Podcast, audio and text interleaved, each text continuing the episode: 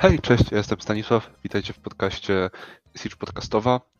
Dzisiaj pogadamy sobie trochę o najnowszym filmie, który wyszedł, jednym z większych kandydatów Oscarowych w tym roku e, i nowej produkcji Paula Thomasa Andersona. Chyba mogę śmiało powiedzieć, jednego z najbardziej uznanych obecnie tworzących reżyserów. E, Licorice Pizza. E, Film rozgrywa się w latach 70. Głównym bohaterem jest chłopak, który jest aktorem dziecięcym i wchodzi w pewną relację z młodą, młodą, ale dużo starszą od niego dziewczyną. Ze mną jest Paweł, Paweł Niemaruda. Cześć. Siema, siema. I pogadamy sobie tak bardzo luźno o tym e, dzisiaj w filmie, co nam się podobało, co nam się nie podobało, bo jesteśmy w zasadzie bardzo świeżo po seansie. Więc najpierw cię zapytam, e, co ci się podobało? Takie bardzo ogólne wrażenia. Myślę, że lepiej zacząć od tego, że generalnie to ten film cały mi się podobał. Ma on takie problemy, które mam zwykle z innymi filmami Paula Thomasa Andersona. Jest on trochę nierówny, ale kiedy już dochodzi do tych momentów, to te momenty są świetne. I jak tu pogadamy sobie i za każdym razem jak były po prostu krótkie występy e, znanych gwiazd tutaj, czy Bradley'a Coopera, czy Shona Penna, czy Toma Waitsa, to to były po prostu cudowne momenty. Ja spodziewałem się, że to będzie jedna z najlepszych w tym roku, już w zeszłym roku. I e, uważam, że była, bo to jest przede wszystkim świetnie napisana rzecz, która jeżeli chodzi o Paula Thomasa Andersona, e, przywodzi na myśl Boogie Nights, czyli jeden z jego wczesnych filmów, bo wraca tutaj do bardzo podobnej struktury, czyli krążymy z tymi bohaterami tak trochę bez celu po tym świecie, na którym mamy strasznie bandę takich dziwaków, którzy są strasznie smutnymi ludźmi, jak się zaczynamy na nimi zastanawiać. I właśnie ma z takich epizodów, to wszystko jest tutaj fenomenalnie ugrane, właśnie mówię, pogadamy o epizodach, bo omówienie oczywiście jest spoilerowe, ale to wszystko mam wrażenie naprawdę fajnie się spina, bardzo angażuje i mnie też emocjonalnie ten film chwycił. To jest to, co ja kocham, e, czyli ta relacja, to było dla mnie totalnie elektryzujące. I te wszystkie spotkania, wszystkie tego typu motywy, to jest po prostu moja rzecz. I to ja czuję, że to jest to moje amerykańskie kino i uwielbiam, ale pogadamy szerzej. Jaki No tak, moim, zda- moim zdaniem to fajnie to wypadło, jakby to jakby ma trochę chyba sens, jak oni tak pamiętają dwie materiały w tej fabule, tak naprawdę może dobrze nawet wypada, tak miałem na początku wątpliwości, że to nie jest taka linearna fabuła, gdzie wszystko jest bardzo ważne, dlatego, że też tak nie wyglądają życia głównych postaci, które nadal próbują odnaleźć jakby sens w swoim życiu i tak naprawdę zrozumieć swoje uczucia względem siebie i przez to myślę, że taka struktura bardzo dobrze tutaj pasuje w tej historii. No tak, no bo wiesz, to są ci ludzie, którzy wszystko krążą. No mamy tego bohatera, tego Garego, który jest totalnie tym gościem, który szuka jeszcze trochę i próbuje, za każdą sytuację znajduje na tą okazję, żeby otworzyć jakiś biznes, żeby spróbować. E, Ten wątek Soggy Bottom, który w ogóle to miał być poprzedni tytuł filmu, czyli tych łóżek wodnych, materaców wodnych, jest tak fajnie napisaną rzeczą. I to się bardzo naturalnie łączy, bo to jest tak wszystko wyjaśnione, że hej, no oni spotykają tych ludzi, bo tam żyją na spokojnie. I nie jest film, w którym jak coś się pojawia, to musi wrócić, ale zwykle emocjonalnie jednak angażuje i to się po prostu dobrze ogląda, bo z tym filmem trzeba płynąć po prostu. I ja płynąłem tak w 100%, ale rozumiem, że ktoś może nie płynąć i wtedy mu się to aż tak nie spodoba.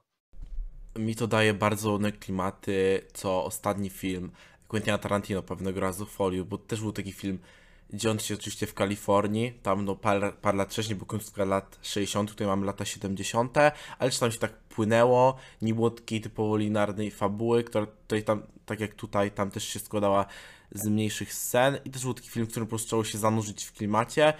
Tutaj jest tak samo i też doceniam, że Paul Thomas Anderson wraca jak trochę do luźniejszego stylu, dlatego że jego ostatnie filmy to w większości były bardziej poważne produkcje, czy to Mistrz, czy Nic Widmo, czy Aż poleje się krew, więc fajnie, że wzorł on tutaj film taki bardzo przyziemny, względnie prosty i taki, który jest bardzo łatwy w odbiorze powierzchownym, bo jak tu sobie pewnie pogadamy zaraz, no to ma on jakby ukryty w sobie wiele smaczków, jak to zawsze film Paula Thomasa Andersona, przez co pewnie można o nim bardzo długo gadać, ale tak powierzchownie to ogląda się po prostu bardzo przyjemnie i nie trzeba jakoś aż tak myśleć i się skupiać, jak przy jego innych produkcjach.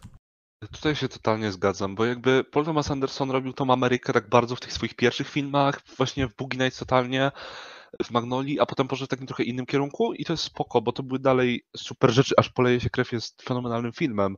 Mistrz jest bardzo dobry, Wada Ukryta to jest w ogóle trochę kino w swoim gatunku i właśnie ja też lubię Wadę Ukrytą, bo to jest to kino stonerskie i próba zrobienia czegoś zupełnie innego, e, ale po nici widmo fajnie właśnie zobaczyć to takie plątanie się po prostu po świecie i fajnie się z tymi bohaterami chodziło. Ja totalnie czułem tą ich relację i no kurde, powtarzam się, ale to jest po prostu dobrze napisane i to jest ten Paul Thomas Anderson, jakiego ja najbardziej chyba lubię, powiedziawszy.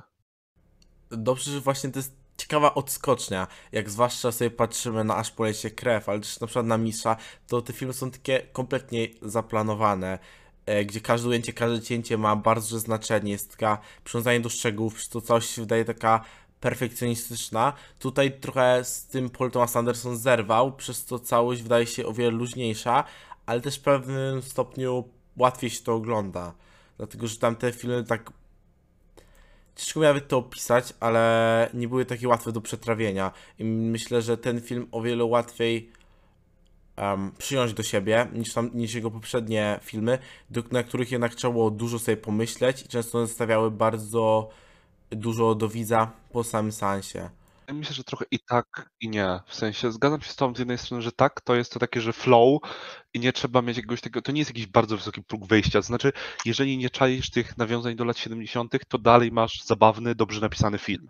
Tak A samo jeżeli- jak pewnego razu Hollywood. Tylko, że tutaj się uważam, że to porównanie jest tak, takie dość powierzchowne mimo wszystko, no bo pewnego razu w Hollywood jednak ma taką bardzo sprecyzowaną narrację, w sensie krąży wokół niej, bawi się nią trochę, ale mamy ten punkt, w którym muszą skończyć bohaterowie, mamy jednak te bardzo określony czas w sumie, a tutaj trochę chodzi o to, że nie mamy tego, nie, nie do końca czujemy ten upływ czasu, wiemy, że upływa, totalnie może się nagle, wiesz, no, możemy przejść z- ze sceny, gdzie mamy dom Gwiazdora, i jakieś dziwne rozmowy o życiu i o tego typu sprawach i a, do sceny, do wątku, gdzie mamy w zasadzie bardzo takie polityczne motywy i to się ma bardziej się łączyć z główną bohaterką i jej emocjami, jej przeżywaniem, jej tym, co czuje, że chce robić, niż jakoś taką fabułą prostoliniową. I to mi się podoba i tym się uważam, że ten film różni od Hollywood. Właśnie to porównanie Hollywood to bardziej widzę w tym, że właśnie jest dużo takich smaczków, które wyłapią osoby, które faktycznie się tymi czasami interesują i też tym, że przez te filmy się po prostu tak płynie. I myślę, że to jest bardzo dobra rzecz w Licorice Pizzy, że tutaj nie ma dużo przestojów. I nie ma tak, że tr- trzeba się zatrzymać za bardzo na daną chwilę w danym miejscu, tylko po prostu rzeczy się dzieją. I to też dobrze odwzorowuje po prostu życie tych postaci, czy Garego, który jest jeszcze nastolatkiem, em, czy Alany, która też e, jest po 20, że oni krążą po prostu w tym życiu, i rzeczy się po prostu dzieją i próbują na nie zareagować i fajnie widać po prostu różnicę też między tym, jak na to Alana reaguje, a jak na to zareaguje Gary, który zawsze od razu ma pomysł na wykorzystanie czegoś na swoje, dla swojego zysku, a Alana jednak stara się działać bardziej dla dobra ogółu, zwłaszcza to jest widoczne w wątku politycznym. No to ja bym bardziej poszedł trochę w co innego. W sensie wydaje mi się, że mm, oni trochę próbują się dowartościować samych siebie w inny sposób, bo Alana chce robić te ważne rzeczy, no bo ona zaczyna z tej pozycji, że hej, ja jestem tą. To się pojawia kilka razy, że ona jest tą dziewczyną, która do końca życia będzie robiła zdjęcia z dzieciakom. E, Po czym, a natomiast Gary zaczyna z tego miejsca, że hej, jestem znanym aktorem, znanym wiadomo, to fajnie jest pokazane, że to jest bardzo na jego warunkach i bardzo to jest takie myślenie życzeniowe, a równocześnie gość co chwilę wyjeżdża z jakimś nowym biznesem i tym się chce zajmować i bardziej, robi to totalnie dla pieniędzy i wiesz, i dla fanu. Gdzie ona ma takie motywacje bardziej, że chce sobie coś udowodnić i to pójście w politykę to jest totalnie to, że chce wreszcie coś zrobić, a równocześnie chce jemu coś udowodnić, co idealnie widać w tej scenie z fliperami i autem, gdzie się kłócą. I ten film w ogóle ma tą, taką fajną strukturę, która czasem jest, czasem trudno ją zrobić dobrze jakby, czyli bohaterowie, którzy y, rozstają się na przemian i schodzą, oczywiście nie w sensie romantycznym stricte, tylko w ogóle relacji. Uważam, że tutaj się to udało absolutnie świetnie i to trzyma poziom bardzo. No to strukturalnie jest bardzo przeprowadzone, bo całość nie wydaje się zbytnio powtarzalna. Że oni tam często się kłócą, rozstają, potem się wracają, to nie wydaje się to w żadnym momencie monotonne. I za każdym razem Paul Thomas Anderson jest w stanie wyskoczyć nam z czymś innym, co mogłoby nas zaciekawić w tej historii, przez to ona w ogóle się nie wydaje repetytywna w żadnym momencie. Tak, bo oni jakby idą, za każdym jak się rozstają, idą trochę w swoje strony. Przynajmniej jedna z tych postaci. E, I to prowadzi do kilku naprawdę fajnych scen. E, To jest ten wątek, kiedy spotykają się i nagle zaczynają się angażować we wspólny biznes. E, Potem, kiedy nagle Gary stwierdzi, że ona w sumie chce ją trochę wciągnąć w to aktorstwo. Po czym ona chce mu udowodnić, że trochę, że obradza się w lepszym towarzystwie i ta ich, ich taki konflikt podbudowany, który, kiedy potem się schodzą i zaczynają się znowu w zasadzie przyjaźnić, ta ich relacja w ogóle jest tak bardzo dziwnie zachowana i dlatego może ona jest angażująca też, bo to nie jest relacja oparta na tym, że miłość, nienawiść, miłość, nienawiść, po prostu jakieś dogadywanie się na prostym poziomie i dopiero na końcu mamy tą miłość, która dzięki temu wybrzmiała fenomenalnie. E, to właśnie jest fajne, że oni cały film próbują sobie coś nawzajem udowadniać jakby, pokazać, że jedna osoba jest lepsza od drugiej i w końcu na koniec, że mogą faktycznie zrozumieć, że bez sensu po prostu się wywyższać nad drugą osobą, bo im przelatuje przed oczami życie i fajnie moim zdaniem jest poprowadzone zakończenie, że dobry jest, dobrze jest dobrany moment jakby, kiedy te postacie w końcu e, zrozumiały o tym, co dla siebie znaczą tak naprawdę. Tak, i warto też zwrócić uwagę, że oni na koniec się bardzo jakby orientują, czego szukają, bo Lena się orientuje, że po co ona ma szukać tego mężczyzny, z którym się może czuć lepiej, kiedy ona go miała. W sensie czuje się dobrze z tym Garym. Natomiast y, Gary y, orientuje się, że to wszystko robi przecież dla niej. I jeżeli ona nie przyjdzie na to jego otwarcie salonu fliperów, to nie ma żadnego sensu. No też widać, że Gary pozornie może się wydać, że są szczęśliwą, no bo osiągnął sukces w życiu, e, ma zarabiający biznes, ale tak naprawdę mu samo sobie to właśnie, jak mówiłeś, nie sprawia zbytnio przyjemności i sprawia przyjemność to, że może się po prostu pokazać ludziom jakby, że może się przechwalać tym, że jakim on to nie jest aktorem, jaki to on ma biznes i właśnie to, to pokazuje ten wątek z Alaną, jak to wybrzmiała w kontraście, kiedy on próbuje coś udowodnić ze względu na status materialny, a Alana próbuje to właśnie mu pokazać wyższość jej ze względów moralnych, że ona idzie tam do kampanii politycznej i ona próbuje zdziałać dobre i sama tu mówi kiedy Garemu, który próbuje tym tylko zbić biznes. No i końcowo Gary zbija ten biznes, ale okazuje się, że to mu nic nie dało, bo nadal czuje się samotny.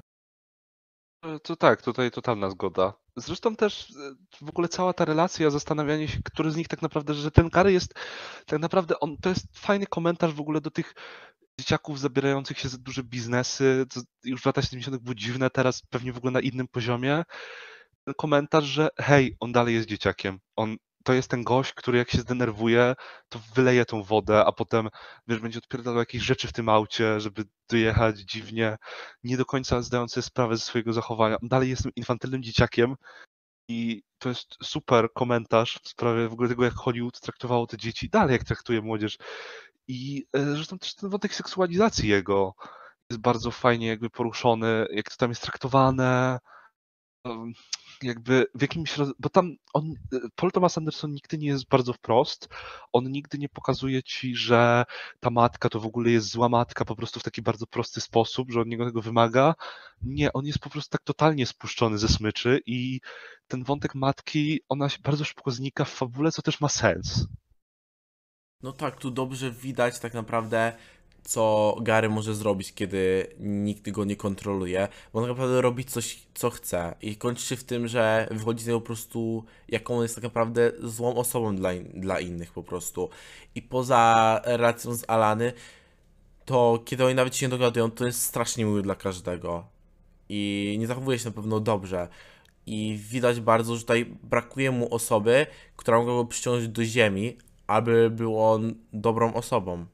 I taką Bo- osobą właśnie, która może to zrobić, tutaj jest tylko Alana, która widać, że jednak ma serce po innej stronie i ona stara się, może też trochę na pokaz, a jednak mi się zdaje, że ona jest o wiele lepszą osobą, jeśli chodzi o jej podejście do świata, gdzie Gary próbuje, tak jak mówiliśmy tutaj, z tym, co chciała druga osoba sobie pokazać.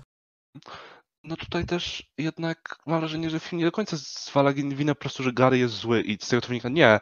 Gary jest tym dzieciakiem, który tam był wrzucony od dawna i on jest, i są tak, jest takie kilka scen, które bardzo to próbują przypominać. Na przykład ta scena, kiedy oni siedzą na telewizję i Gary nie orientuje się, co dla nich tak naprawdę znaczy ten kryzys związany z ropą że hej, ich łóżka są z tego robione i to wiesz, jak on szasta tymi kolejnymi biznesami, jak przychodzi do tych firm, żeby się swoich na przykład restauracji, żeby się popisać, wszystko jest takie bardzo z jego strony nieprofesjonalne i te jego relacje z innymi są takie bardzo nienaturalne. To wszystko jest naprawdę e, fajnie zarysowane i totalnie czujemy, czemu ten bohater jest jaki jest, szczególnie, że Cooper Hoffman to oddał świetnie, uważam. No tak, zwłaszcza na to, że to jest praktycznie jego pierwsza rola aktorska, to jego aktorstwo wzoruje temu, że ta rola bardzo fajnie wybrzmiała i to fajny po prostu komentarz, to nie jest taki bardzo inwazyjny, jak to w niektórych chwilach w tym roku, ale działa bardzo dobrze, jeśli chodzi o to, jak się pokazuje o po prostu osoby, które w tak młodym wieku mogą dostać, zostać prowadzone w ten świat wysokich pieniędzy i show biznesu, to widać, co to może zrobić z człowiekiem, no bo też nie zostało to może do, tak zarysowane w tym filmie, ale możemy sobie wyobrazić, że jego matka miała pewnie jakiś duży wpływ na to, że on się tam dostał, zwłaszcza w takim młodym wieku. No pewnie, że tak, tam mamy ten wątek cały tych, gdzie widzimy te matki innych dzieci. To pewnie, tych młodszych jeszcze. Możemy tylko wnioskować. A potem widzimy te postacie, które są już dorosłymi aktorami i albo wyrosły na dupków, którzy chleją i robią tą samą popisówkę przez ileś lat, albo na gości, którzy są hipertoksycznie męscy i ćpają i nie nadają się za bardzo do życia w społeczeństwie i jakby, że to jest bardzo naturalna ścieżka kierunku dla niego.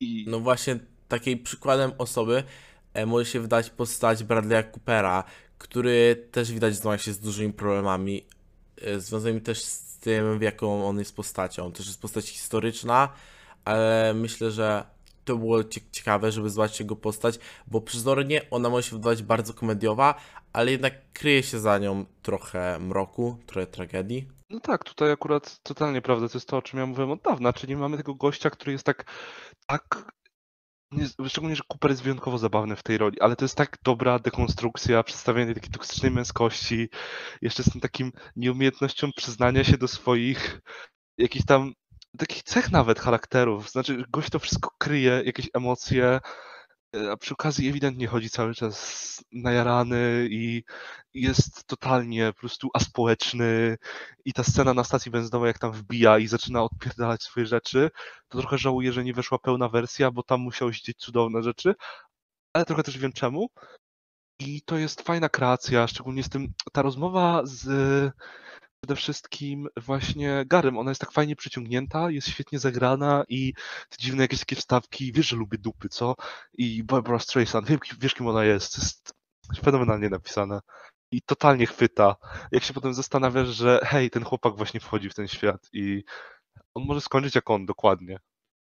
No, dokładnie właśnie, że tak samo jak Gary próbuje się pokazać, tak samo tutaj John grany przez Bradley'a Coopera już po prostu jest na wyższym levelu, gdzie on po prostu musi z jakiegoś powodu pokazać, że on jest, jakim on to nie jest kozakiem, dlatego że w inny sposób on nie jest w stanie ukryć całej swojej traumy swojego życia, bo przezornie jest bogaty, nie ma problemu z pieniędzmi, ma dziewczynę, wszystko powinno być dobrze, a tak naprawdę to wszystko może go wyniszczać. I to fajnie pokazuje, pomimo że ta postać paja na chwilę, to bardzo dobrze pokazuje i wbrew pozorom jest potrzebna w tym filmie, aby pokazać tak naprawdę co może się stać z Garem, jeżeli nikt go nie będzie trzymał przy tej ziemi i kiedy puścicie go ze smyczy, kiedy on będzie zachował się dalej tak, jak się zachowuje.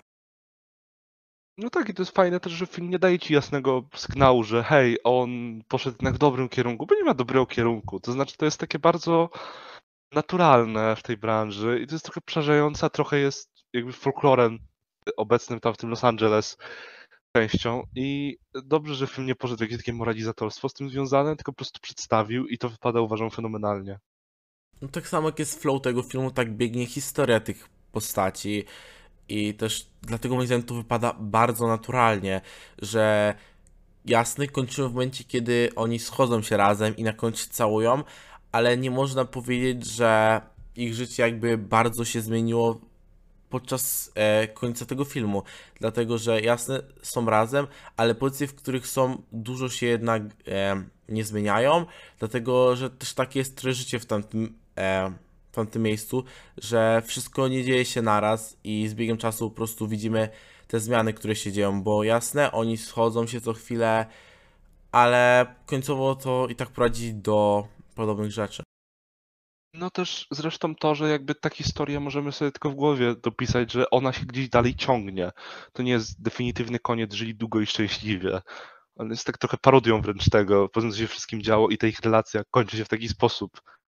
No znając ten film, to po prostu gdyby ta historia była dalej ciągnięta, to po 5 minutach oni by się znowu pokusili jakąś głupią rzecz, chodziliby w te i we w te i tak małymi krokami szliby niby do przodu, niby do tyłu, a skończyliby i tak w podobnym miejscu, No i o to tylko że zajmując się innymi rzeczami. no idź gdziekolwiek w tym Los Angeles. y, To jest takie miasto właśnie tych takich dzi- dziwac zupełnych i to jest fajnie pokazane. I ta, y, w zasadzie tutaj dużą zmianą jest ta jeden wspólny biznes, dwa ten wątek polityczny.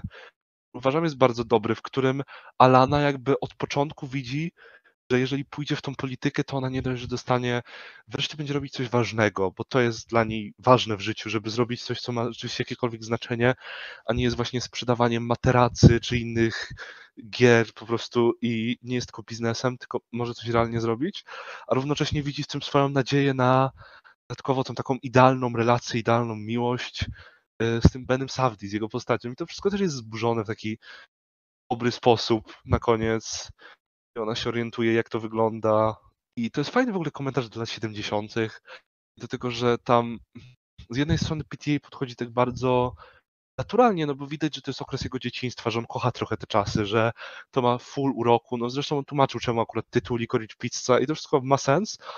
A z drugiej strony, mimo wszystko, e, pokazuje nam e, też, jak to tak naprawdę wyglądało i że to były mroczne czasy dla niektórych rzeczy.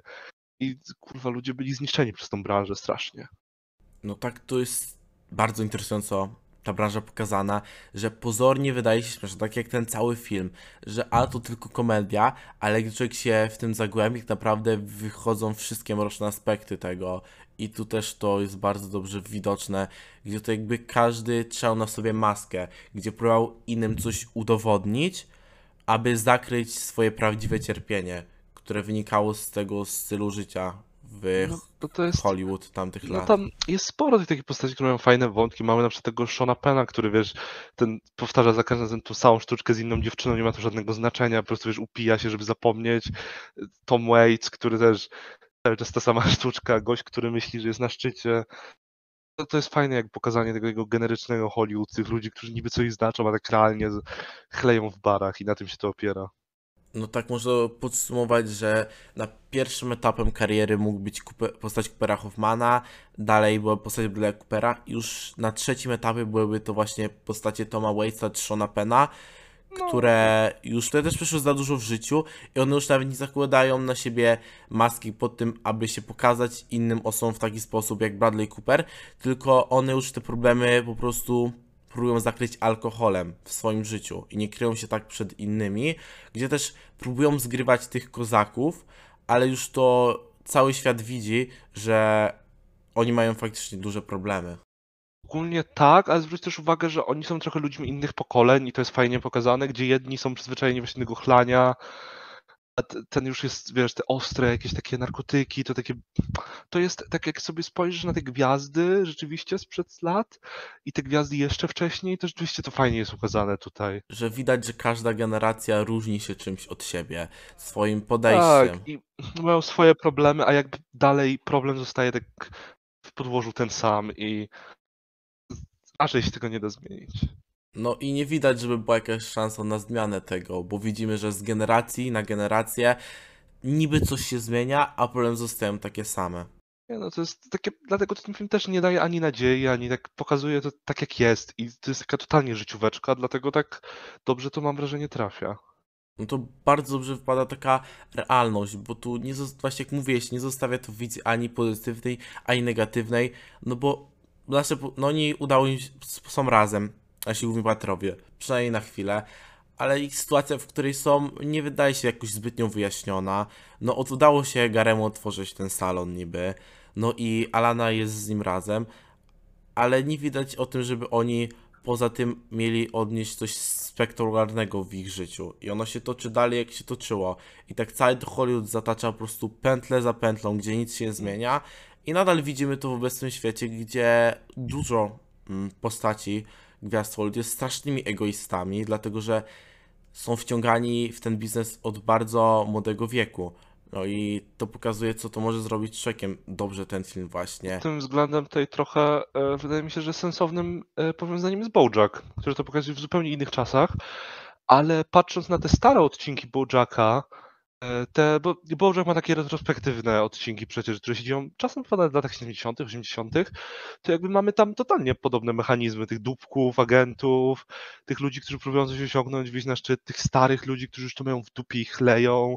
Mamy tam ten na przykład motyw chyba Hanka Hipopotamusa, chłop, który właśnie jest totalnie tym typem, co Sean Penn tutaj, że chleje po prostu po barach i, wiesz, i znany komik też to samo. I nie wiem, wiem, że miłość do Buczaka tutaj moja wychodzi bardzo w tym porównaniu, ale uważam, że to jednak ma sens, jest zasadne i się fajnie łączy.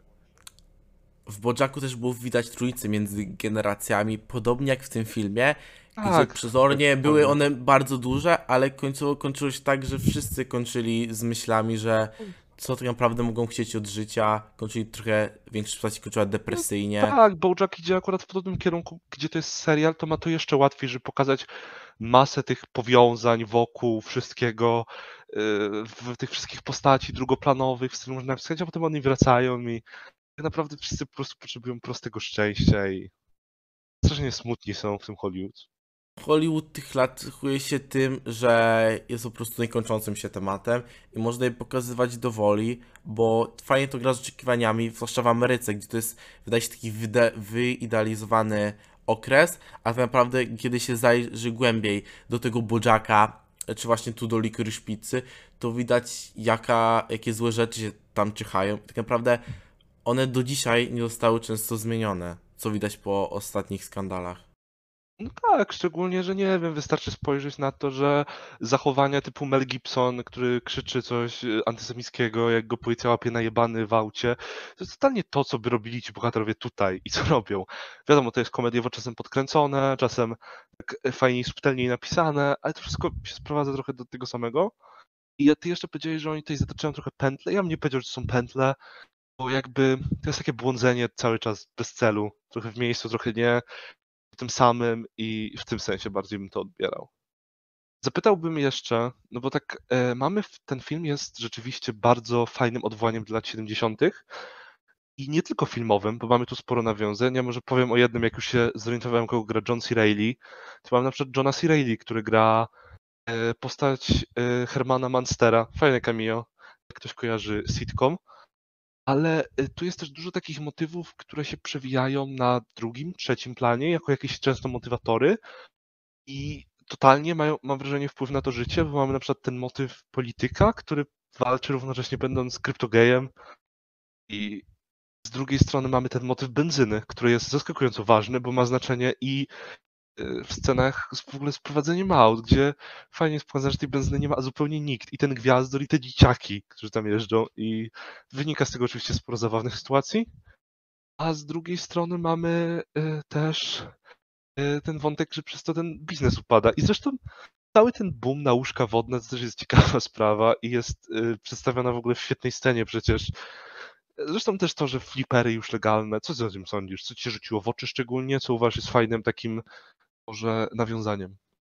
No w ogóle moim zdaniem film jest przepełniony takimi drobnymi smaczkami. Myślę, że to jest świetny materiał na kolejne rewatche, żeby za następnym razem wyszukać małe drobnostki, które mogły umknąć nam przy pierwszym obejrzeniu, ale tak bardzo fajnie mi się podobał, jak został przygotowany ten wątek z ropą, gdzie niby są bogaci, są biedni, a na koniec polityka może dotknąć każdego i co z tego, że ktoś jest bogaty, jak po prostu rząd zrobi coś, co może wpłynąć na wszystkich. Też było to fajnie moim zdaniem pokazane, jak działania rządu mogą się odbić na ludziach, bo dla osób z wady to głównie chodzi o politykę, a to może bardzo wpłynąć na życie tych ludzi. Tak jak na Garego, który był po prostu zależny od tego swojego biznesu, do którego potrzebował ropy. I nagle ze względu na politykę rządu jest embargo na ropę i nagle jej nie ma i on musi zawijać biznes. I gdyby to nie była taka postać, która jest taka jednak zaradna, jak właśnie Gary, no to mógł być to duży dramat dla takiej osoby, no bo to jest jednak też Gary, Coopera Hoffmana, on nie jest jakiś bardzo, by powiedzieć, świadomy tego, co się dzieje wokół. Tak jak mówiłeś, tą scenę, kiedy on się dowiaduje o tym embargo na ropę, więc to widać, że na inną osobę to mogło być o wiele bardziej wpłynąć. Jeżeli ktoś przez długi czas prowadził taki biznes i nagle rząd mu się w to walił, to mógł być to duży, dla, duży problem dla tej osoby. Też to wpisuje się to, jak ten film tych wszystkich problemów podchodzi, no bo jest coś, jak się o tym długo pomyśli, bardzo dramatycznego nawet, no bo jest tu dużo takich wątków, ale są tak przykryte bardzo pod, dużą, pod tą warstwą komediową. Dlatego, tak jak wiele filmów Paula Thomasa Andersona, on jest świetny do tym, aby o nim po prostu długo sobie pomyśleć i rozłożyć na czynniki pierwsze. Dlatego też uważam, że spisał się on tutaj bardzo dobrze. Zrobił kolejnego bardzo dobrego filmu, którym się z czasem będzie tylko rósł w oczach publiki, bo sam widzę po moim odbiorze, że z każdym tą, kiedy o tym filmie gadam czy myślę, to moja opinia mi się tylko zwiększa. No bo to jest tak, taki film, który ci tam wrzuca masę motywów, które dojrzewają w tobie po czasie. Jak zaczynasz. To jest ten typ. Tym względem trochę podobny do Red Rocket, że któregokolwiek bohatera stamtąd wyjmiesz i zaczniesz o nim myśleć, to myślisz sobie, ale on ma przejebane tam. I chłop tam utknął, prawdopodobnie nic się nie zmieni, prawdopodobnie zmarł potem. I gdzieś też tego sposób, szczególnie, że są prawdziwi ludzie i rzeczywiście te historie dziwne, te skandale, to tak trochę wyglądało i się fajnie dzięki temu ogląda. No ja jestem oczywiście fanem właśnie wątku Bradley'a Coopera, ale lubię też bardzo ten wątek Shona Penna, który się przewija. Lubię ten wątek polityczny, który się przewija, który jest też fajną alegorią do takiej nadziei, że coś się może udać. Okazuje się, że trzeba kryć najprostsze rzeczy i wszystko dalej się opiera na tym, że ludzie nie są szczęśliwi i jest to takie bardzo przytłaczające w tym, ale też fajnie napisane, tak na tyle luźno i wyreżyserowane, że przez ten film się płynie, się dobrze ogląda i potem się o tym zajebiście myśli. To jest też inna rzecz. Czym jednym jest na przykład zrobienie ciężkiego dramatu, który się odczuwa w trakcie oglądania, ale to naprawdę trzeba być wybitnym twórcą, aby móc zrobić film, przez który się po prostu płynie, ma się dobry czas, śmieje się, a im dalej jest od seansu, to człowiek dostrzega te wszystkie mroczne rzeczy, które się kryją za tą historią. Jak naprawdę z koszmarnej sytuacji są te postacie. To jest po prostu moim zdaniem świetne, jak sobie tym bardziej myślę o tym filmie, jak zostało to wyegzekwowane przez Paula Thomasa Andersona. Bo ja oglądając tego filmu nie czułem żadnej dramaturgii tych postaci, dlatego że przechodziliśmy sobie tutaj po prostu od żartu do żartu do fajnego występu Bradley'a Coopera, który wkurza się na ludzi na stacji benzynowej, Shona Pena, który się upija, a tak naprawdę po tym wszystkim skrywa się dużo dramaturgii, co moim zdaniem wypadło po prostu świetnie. To jest to, co ja teraz trochę widziałem, w sensie to mi się tak oglądało z tymi tak rafinerowymi myślami, że kurwa mać, oni tam wszyscy, a. To jest po prostu fajnie, e, fajnie się to ogląda, fajnie się o tym myśli, fajnie, że w tym wszystkim mamy tych bohaterów, którzy naprawdę mogą się finalnie spotkać, bo ten finał dzięki temu działa, właśnie dzięki temu otoczeniu. E, Szczególnie, że przecież nie bez powodu, jak e, Alana ucieka, to jeszcze e, szuka oczywiście Garego, to jeszcze wstąp, wstępuje do jego baru. Widzieliśmy, co się działo i kurczę, to wszystko jest tak bardzo spójnie budowane, łącznie z tą muzyką. I ten film często jest antyromantyczny w tym.